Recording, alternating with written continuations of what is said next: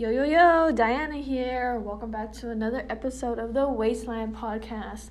It's episode 5, and today we're going to be talking about the section What the Thunder Said.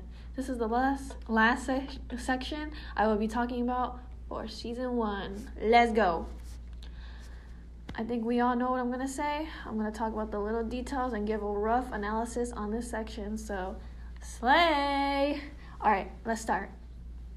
Okay, to start, we're going to start with the importance of the title. The title comes from an ancient Hindu scripture called the. Yeah, I can't say that word. It starts with a U. But yeah, I can't say this word. But is that. That's old news now. I can't speak. Anyway, where it talks about where the thunder literally speaks to humanity. It says, Give, show companion, and control yourself. This part, Eliot condemns Western Western culture and we need to look towards Eastern culture for our answers. Yay. Okay, this section has a lot of Christian Christian allusions. Sorry, I have a stuffy nose. For Christian allusions. For example, the repetition of the wor- word after, which means that all of what uh, could mean that could mean what all of Jesus has done for us. In line 322, after the torchlight read on sweaty faces, it could be connected to the gospel where 12 upon I'm sorry locked themselves away after the Romans killed Christ and had only a torch or a candle lit for a number of days in the room as they waited for a knock upon the door. It could mean that the guards were wanting to take his body away. Okay, and in line 323, after the frosty silence in the gardens, this could mean that this could mean where Jesus was killed. Maybe at a garden?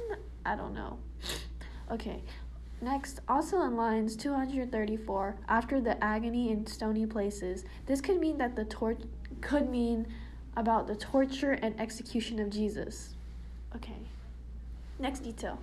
In lines th- 331 through 345, there are consistent with 9 through 11 syllable counts besides the last line of his section. From the okay, quotation from the doors of the mudcrack houses, quotation this is a disruption in syllable count, putting emphasis on how humanity ignores the water situation from their homes, hence the mud cracked houses, and instead to choose to be angry slash upset at others, and instead they choose to be angry and upset at others for coming near. But in lines 346 through 358, it reflects on how things could have been if there was water. No life, no wait, no water, no life. There on, there's only death and destruction. This section is reflecting on how things could have been better if we stopped while we were ahead with destroying ourselves. It's a self reflection. If the w- river from the fire sermon, aha, connection. Okay. okay. If the river from the fire sermon didn't die, things could have been better. Okay, next.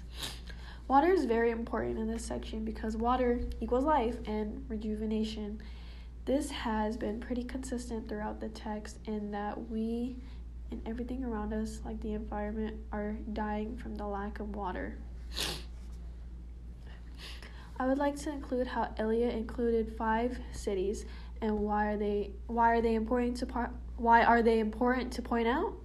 Because they were destroyed by war. Also, if you would notice, the words are slowly descending, and like, you know, the city is crumbling. Also, the section is crumbling, you know, descending. You get what I'm talking about.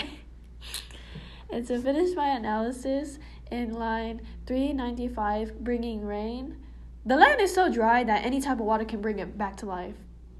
So, oh, and this connects to what I said above that water equals life. And now we're gonna go to my interpretation of the section.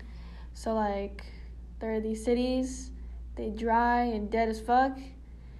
Water equals life, so put some water on that dry ass land and make it alive again. Also, this poem has hella allusions to the Bible and Jesus. That's all I got from this section. That's how I interpret it.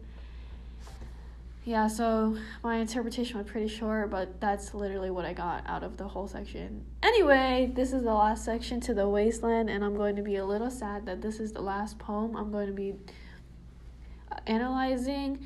Even though the podcast was a pain in the ass, it was fun. But anyway, stay tuned for the last episode. All right, Diana out.